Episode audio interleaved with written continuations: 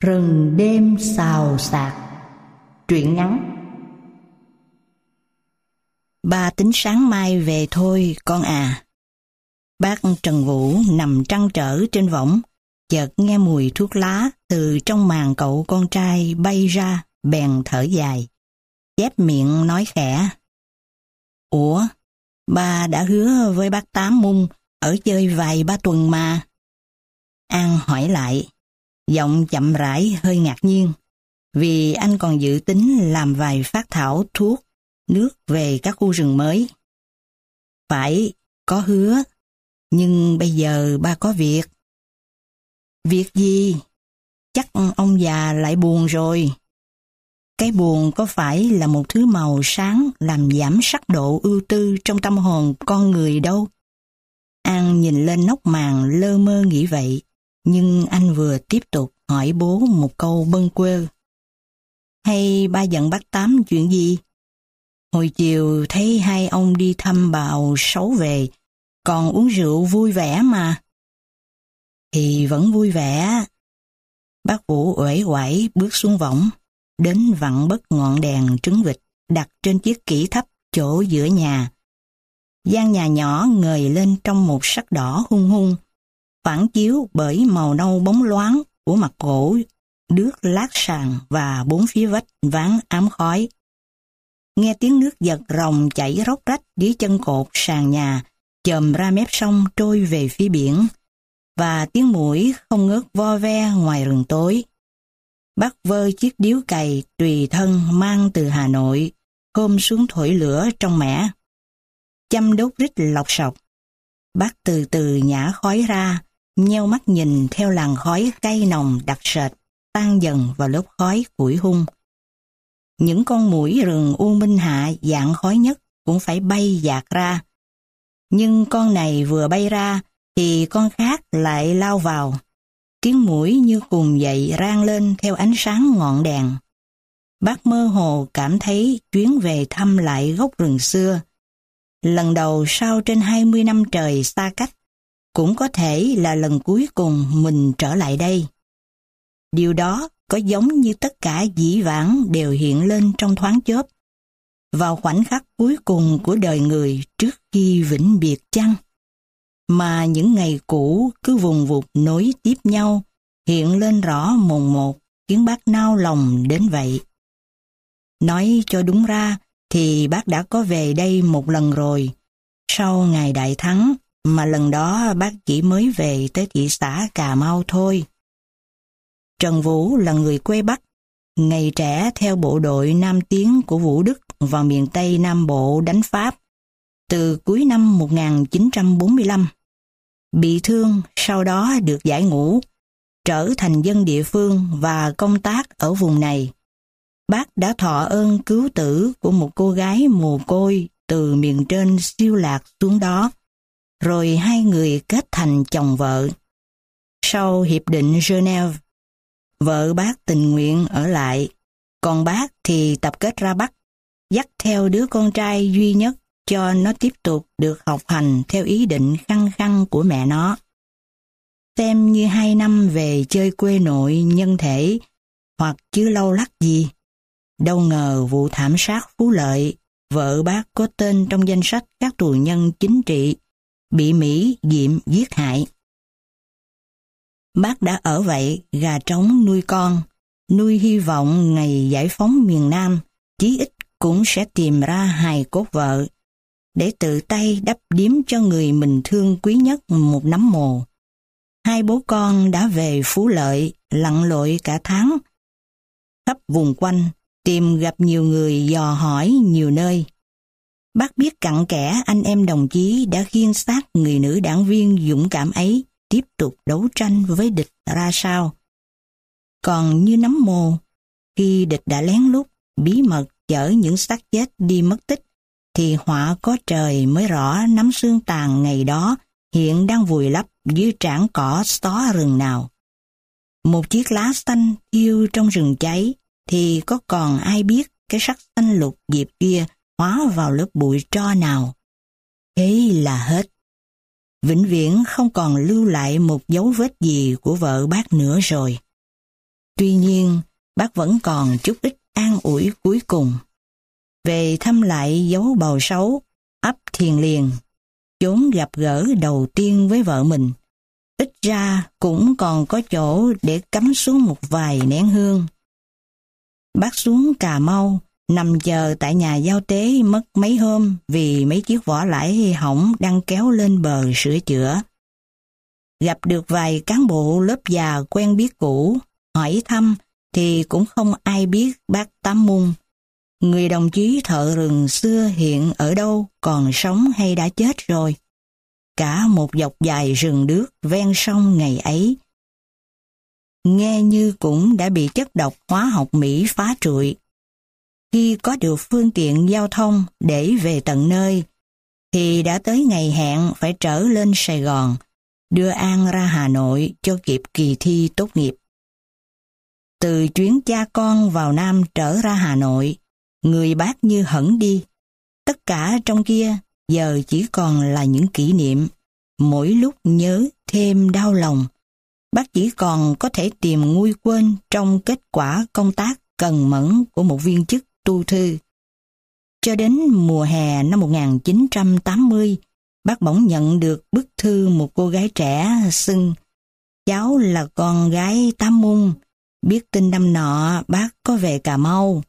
Tía cháu còn khỏe mạnh, má cháu mất rồi, anh cháu hy sinh, còn thì tất cả vẫn như xưa. Nếu bác không chê nhà cháu nghèo và xứ rừng lắm mũi, thì thế nào cũng xin mời bác về chơi một chuyến. Dưới ký tên Úc Thảo. Chỗ khoảng giấy trắng còn lại dưới cùng lá thư, chính tay tắm mung còn viết thêm chữ to tướng nguệt ngoạc. Hay ông quên bầu xấu rồi? Một cơn gió lạnh từ mặt sông nổi lên, thổi thốc vào khu rừng tối. Rừng cửa mình, thầm thì trong thoáng chốc, rồi tất cả lại chìm vào im lặng. Tôi mà quên bào xấu à? Bác Trần Vũ bất chợt kêu lên, giọng khàn khàn, đượm đầy chua xót y như ngày bác nhận được lá thư. An nhìn qua vách màn, thấy bố ngồi phệt xuống sàn nhà. Hai tay chống cầm, mắt đăm đăm nhìn sững ngọn đèn. ắt có một uẩn khúc gì đây, khiến ông bố mình đã phải hai lần kêu lên như thế. Mà điều đó hẳn bác Tám Mung là người biết rõ. Và liệu nó có còn liên quan gì tới mẹ mình chăng? Hình ảnh người mẹ thân yêu chỉ còn lưu lại những nét lờ mờ trong trí nhớ non nớt của cậu bé con. Ngày xa mẹ mới lên 4 tuổi. Hồi mới ra Bắc, An sống ở trường học sinh miền Nam Đông Triều. Thỉnh thoảng bố con mới gặp nhau. Sau tốt nghiệp phổ thông, nhờ có năng khiếu đặc biệt về vẽ, anh được chọn về học hội họa tại Hà Nội. Mới có dịp ở chung với bố. Đối với con trai, Trần Vũ vừa có tình cảm thương yêu mẫu mực nghiêm khắc của một người cha, vừa có thái độ chăm sóc dịu dàng độ lượng của một người mẹ. Dường như cố gắng đầy mâu thuẫn đó là để bù đắp nỗi thiệt thòi cho đứa trẻ phải sớm chịu mồ côi. Giờ thì cậu đã tốt nghiệp cao đẳng mỹ thuật và đi thực tập ở Leningrad mấy năm, sắp hết hạn kỳ. Vào dịp An về Hà Nội xây dựng một tác phẩm hội họa để đưa sang Nga lấy chứng nhận về nước thì gặp đúng lúc bác Trần Vũ nhận được bức thư từ rừng bào sấu. An cũng dự định vẽ một bức tranh về rừng. Thế là hai bố con lập tức đánh điện cho Tám Mung, báo tin sẽ vào và khắp khởi sắp sửa hành trang lên đường. Chuyến hành hương về vùng đất rừng Cà Mau đối với An chẳng những đầy xúc động, hồi hộp mà còn mang một tính chất, một ý nghĩa hết sức thiêng liêng. Úc Thảo đã lên tận bến xe Bạc Liêu đón hai người về đây. Cô gái trẻ vui tính, liến thoáng, lúc nào cũng có thể nhảy nhót như một con chim. Ở nhà tiếp khách vài buổi đã lại vội vã trở ra Cà Mau dự hội nghị cán bộ lâm nghiệp toàn miền.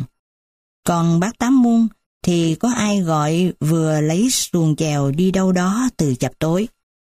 Nhà chỉ còn hai cha con, mỗi người nằm một chỗ lặng lẽ theo đuổi những ý nghĩ riêng của mình. Tại sao mới ở chơi có năm ba ngày mà ba lại muốn về? An ngồi dậy, bước ra ngồi xuống sàn đối diện với bố. Vói tay vặn thêm bất đèn rồi nhìn vào mắt ông, hỏi giọng băng khoăn. Cái gì đã qua đi là đã qua rồi. Có đúng hẳn như vậy không con? Ông bố không đáp mà lại hỏi con một câu thuộc vấn đề khác đang theo đà suy nghĩ của mình. Tất nhiên, cái gì đã qua đi là đã qua rồi, nhưng con chưa hiểu hết ý ba muốn nói gì. Có thể rồi đây con sẽ hiểu. Giờ ba kể cho con nghe câu chuyện này. Bấy giờ là mùa khô năm 1946. Có hai người thương binh mất liên lạc sau một trận đánh lớn từ mạng Phước Long. Lần mò về tới đây, họ chống xuồng luồn rừng đuổi theo đơn vị nghe đâu rút về hướng này.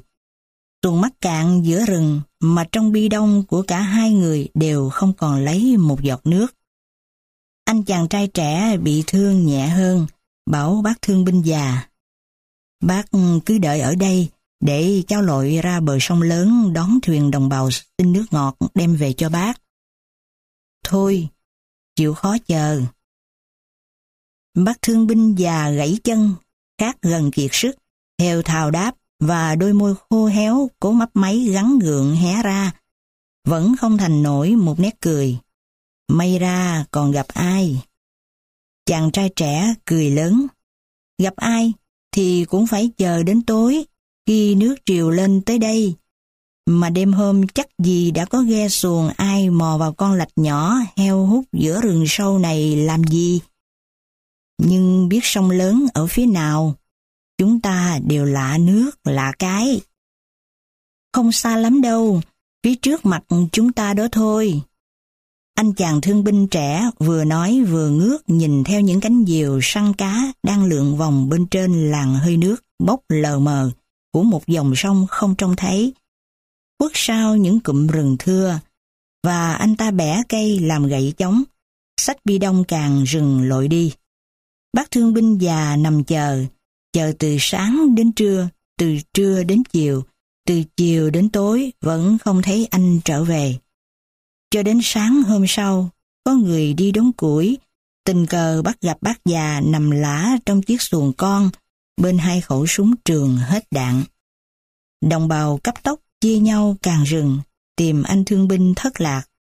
Họ huy động cả chó lùng sục khắp dọc dài lùm bụi ven sông, trọn ba ngày liền vẫn không thấy tâm dông anh đâu. Nếu bị hùm tha rắn bắt, thì tất phải còn lưu lại dấu vết chứ. Mọi người đành tự an ủi bằng cách tin rằng anh đã may mắn gặp một chiếc thuyền buông. Nào đó và biết đâu người ta đã chẳng đưa anh về đến đơn vị rồi cũng nên.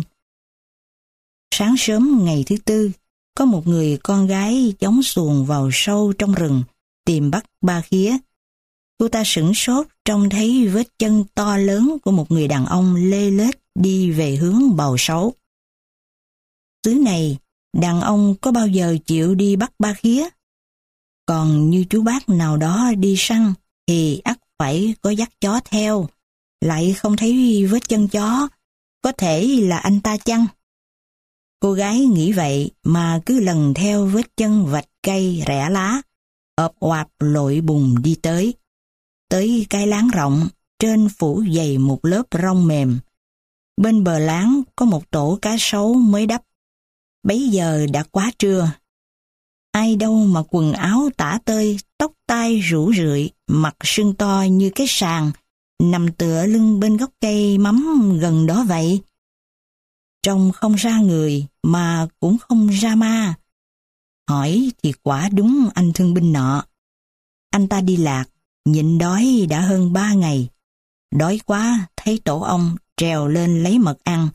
Bị ông đánh, mặt mày mình mẩy tay chân mới sưng to thế ấy. Trời ơi, chỗ nguy hiểm chết người, sao anh lại nằm đây? Cô gái ngạc nhiên, tặc lưỡi hỏi. Tôi thấy cây mã trẻ con mới đắp, chung quanh đất còn láng bóng. Tôi đuối sức, đi không nổi, nằm chờ tại đây. Định bụng sẽ có người ra thăm, ra mở cửa mã thì theo họ mà về. Ngờ đâu đó là tổ trứng cá sấu. Cá sấu đẻ trứng, bò quanh vuông đất đắp lên. Sáng nó nằm hướng đông, chiều nó nằm hướng tây để che ánh nắng mặt trời như thiêu như đốt. Anh chàng thương binh không biết ngỡ là cái mã con nít. Sau khi đã cho anh ta uống nước, ăn chút cơm nắm cho lại người. Đói quá đi gì nổi. Cô gái dắt anh xuống xuồng chèo trở lại rừng. Không ngờ sau đó anh ta liệm dần rồi mê đi. Bà con sớm rừng xôn xao. Tại sao biết phía bờ sông cũng gần, lần ra sông tìm ghe nước mà chú này lại mò vào chốn tuyệt lộ ấy để làm gì? Đúng là bị ma rừng dắt rồi. Trớ trêu thay những con người võ dõng, nhất phá sơn lâm, nhì đâm hà bá. Giữa chốn cùng trời cuối đất này, cọp hùm cá sấu không sợ mà lại sợ ma mới lạ chứ. Và họ bàn nhau rước thầy Pháp đến truy hồn truy vía nạn nhân. Thầy Pháp dèo ghe đến, miệng ngậm rượu, nhai rau, phun phì phì, tay cầm nắm hương cháy quơ qua quơ lại trước đầu con bệnh, hát rằng Hiu hiu gió thổi, cỏ nội ngàn mây, hồn ở đâu đây, hồn ơi hồn hỡi, xa cây xa cối, xa cội xa nhành, đầu bãi cuối gành, hùm tha xấu bắc. Giữa đêm khuya khoắt, tiếng hát gọi hồn rợn người của lão thầy Pháp già mắt đỏ ngầu vẫn còn âm vang trên mặt sông đen ngòm và một dãy rừng mờ sương. Hôm sau, lão ăn thịt gà, uống rượu, lận ba đồng bạc đi rồi, anh thương binh nọ vẫn nằm mê man bất tỉnh. Mạng sống kể như chỉ mình treo chuông. Ở xứ rừng thời buổi giặc giả này tìm được danh y đâu phải chuyện dễ. Trừ phi chèo thuyền đưa con bệnh ra tới chợ, Cà Mau. Mà Cà Mau thì giặc Pháp đã chiếm đóng rồi. Các bà già ngồi sụp xịt mũi. Nó từ ngoài Bắc xa xôi, lặng ngồi ngoi nước vô đây đánh giặc cứu bà con mình. Nói đổ sông, đổ biển, ví như có hy sinh chống trận tiền, thì cũng đành một lẽ đi. Đằng này lại bỏ mạng giữa thanh lâm u cốc, không phải vì hòn đạn mũi tên, mà bà con mình đành chịu bó tay. Đâu có dễ dàng vậy các má, để con lên coi coi. Đúng lúc ấy cô gái đã tìm gặp anh bữa trước, cặp xuồng vào sân nhà, vừa bước vội lên vừa nói vọng vào. Anh thương binh lạc rừng vẫn nằm liệm đi trên bộ và kê gần bếp lửa, mắt liêm diêm, hơi thở đoạn, môi xanh nhợt nhạt, tay chân buông thõng. Cô gái kéo vạt khăn rằng lau mồ hôi trán, nhìn anh và lắc đầu. Trúng phong nặng lắm, nhưng còn nước còn tác, con tin còn cứu được. Ủa, con nhỏ này, bộ mày là thầy thuốc sao tư? Nghe đâu như tía nó trước kia là thầy thuốc nổi tiếng miệt gò ân, nước xoáy gì đó mà. Cô Tư, chính cô gái trẻ ấy lấy tạm chiếc trăm cài tóc của mình luộc kỹ lau sạch bằng rượu gừng. Dùng phép chăm cứu chăm ngay hai huyệt cốc, nhân trung, bách hội dưới mũi và giữa đỉnh đầu bệnh nhân. Thấy tim anh đập nhanh mà nhịp đập yếu, cô bèn chăm thêm vào hai huyệt thần môn chỗ cổ tay về phía trong mạch. Đoạn dùng gừng và nước giải trẻ con cho uống, lại lấy nước gừng xoa khắp cơ thể. Anh dần dần tỉnh lại, vài hôm sau uống thêm vài thang thuốc nam, sức khỏe của anh ta đã hồi phục bình thường. Bệnh thì nặng đến mức ngặt nghèo, bà con đâu ngờ bằng phương pháp đơn giản của dân gian mà hiệu nghiệm khôn lường đến vậy. Cô cho biết anh đã bị thương, yếu rồi, lại nhịn đói hơn ba ngày giữa rừng. Chính khí tư hư tổn ra tới sông lớn gặp phải nắng gió, tức là gặp phải ngoại tà như phong, hàng thử thấp. Bất kỳ ai yếu mà gặp một trong những điều kiện thời khí bất hòa này thì cũng đều bị. Thế thôi, chứ có phải bị oan hồn uổng tử gì bắt đâu. Bà con chịu lời giảng giải của cô, nhưng có người còn thắc mắc. Tại sao anh thương binh lại đi ngược vào hướng bào xấu, nếu không phải bị ma rừng bắt? Chuyện ấy, mười hôm sau khi Tám Mung dẫn hai cậu thanh niên vào bầu sấu, đâm bắt được con cá sấu và hốt luôn tổ trứng mang về làm tiệc. Trong bữa rượu vui, anh đã kể lại thế này. Tôi đang đi, bỗng thấy có con bìm biệp con mới tập bay sập sận lủi vào bụi đế. Tôi vung gậy đuổi theo, tính bắt về cho bác già, bởi từng nghe nói chim bìm biệp chữa trị gãy xương hay lắm. Phải rồi, phải rồi. Chẳng những ngâm rượu uống rất tốt, mà xác nó giả nhỏ đắp lên vết thương, xương gãy nát cũng lành ngay trong vài bữa.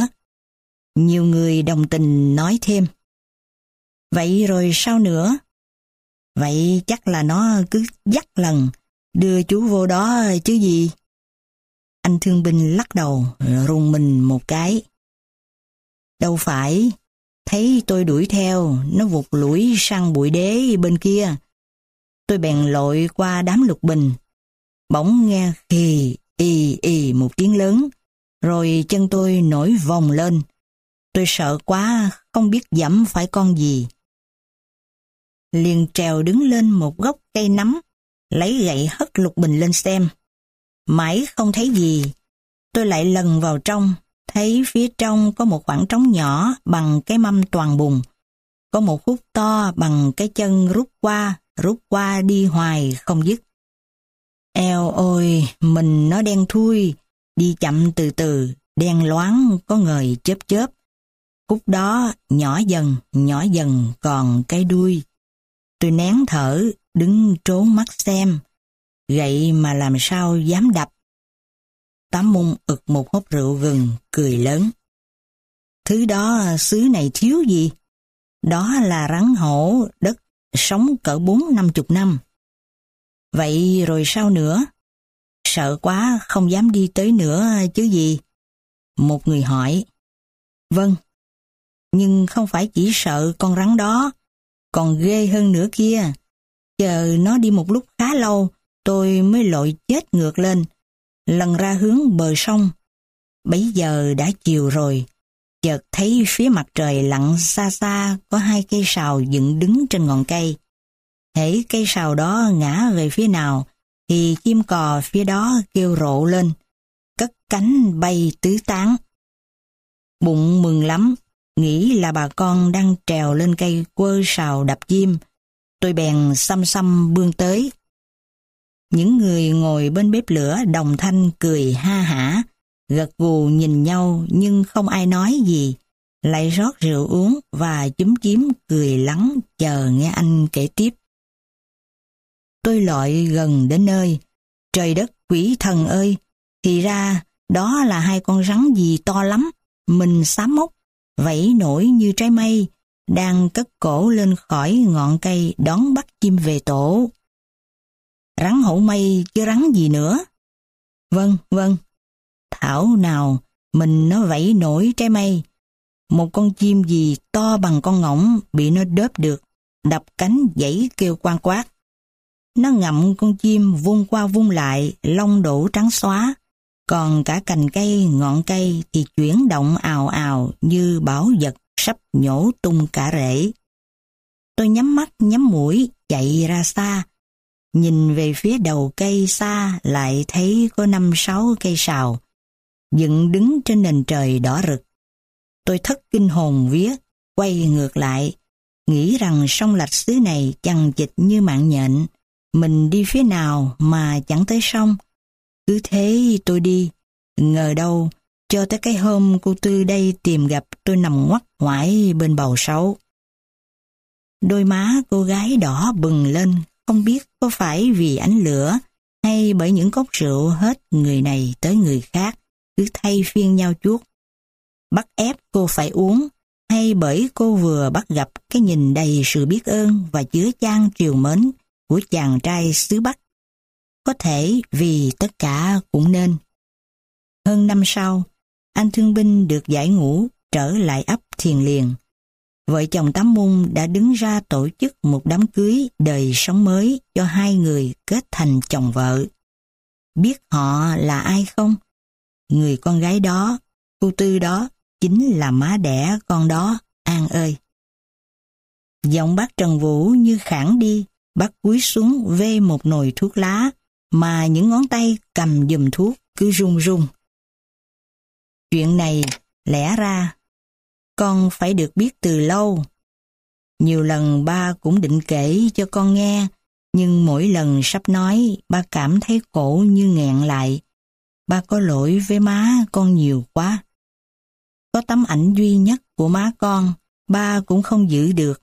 Để đến nỗi bây giờ con không hình dung nổi gương mặt mẹ ra sao, ba rất đau lòng.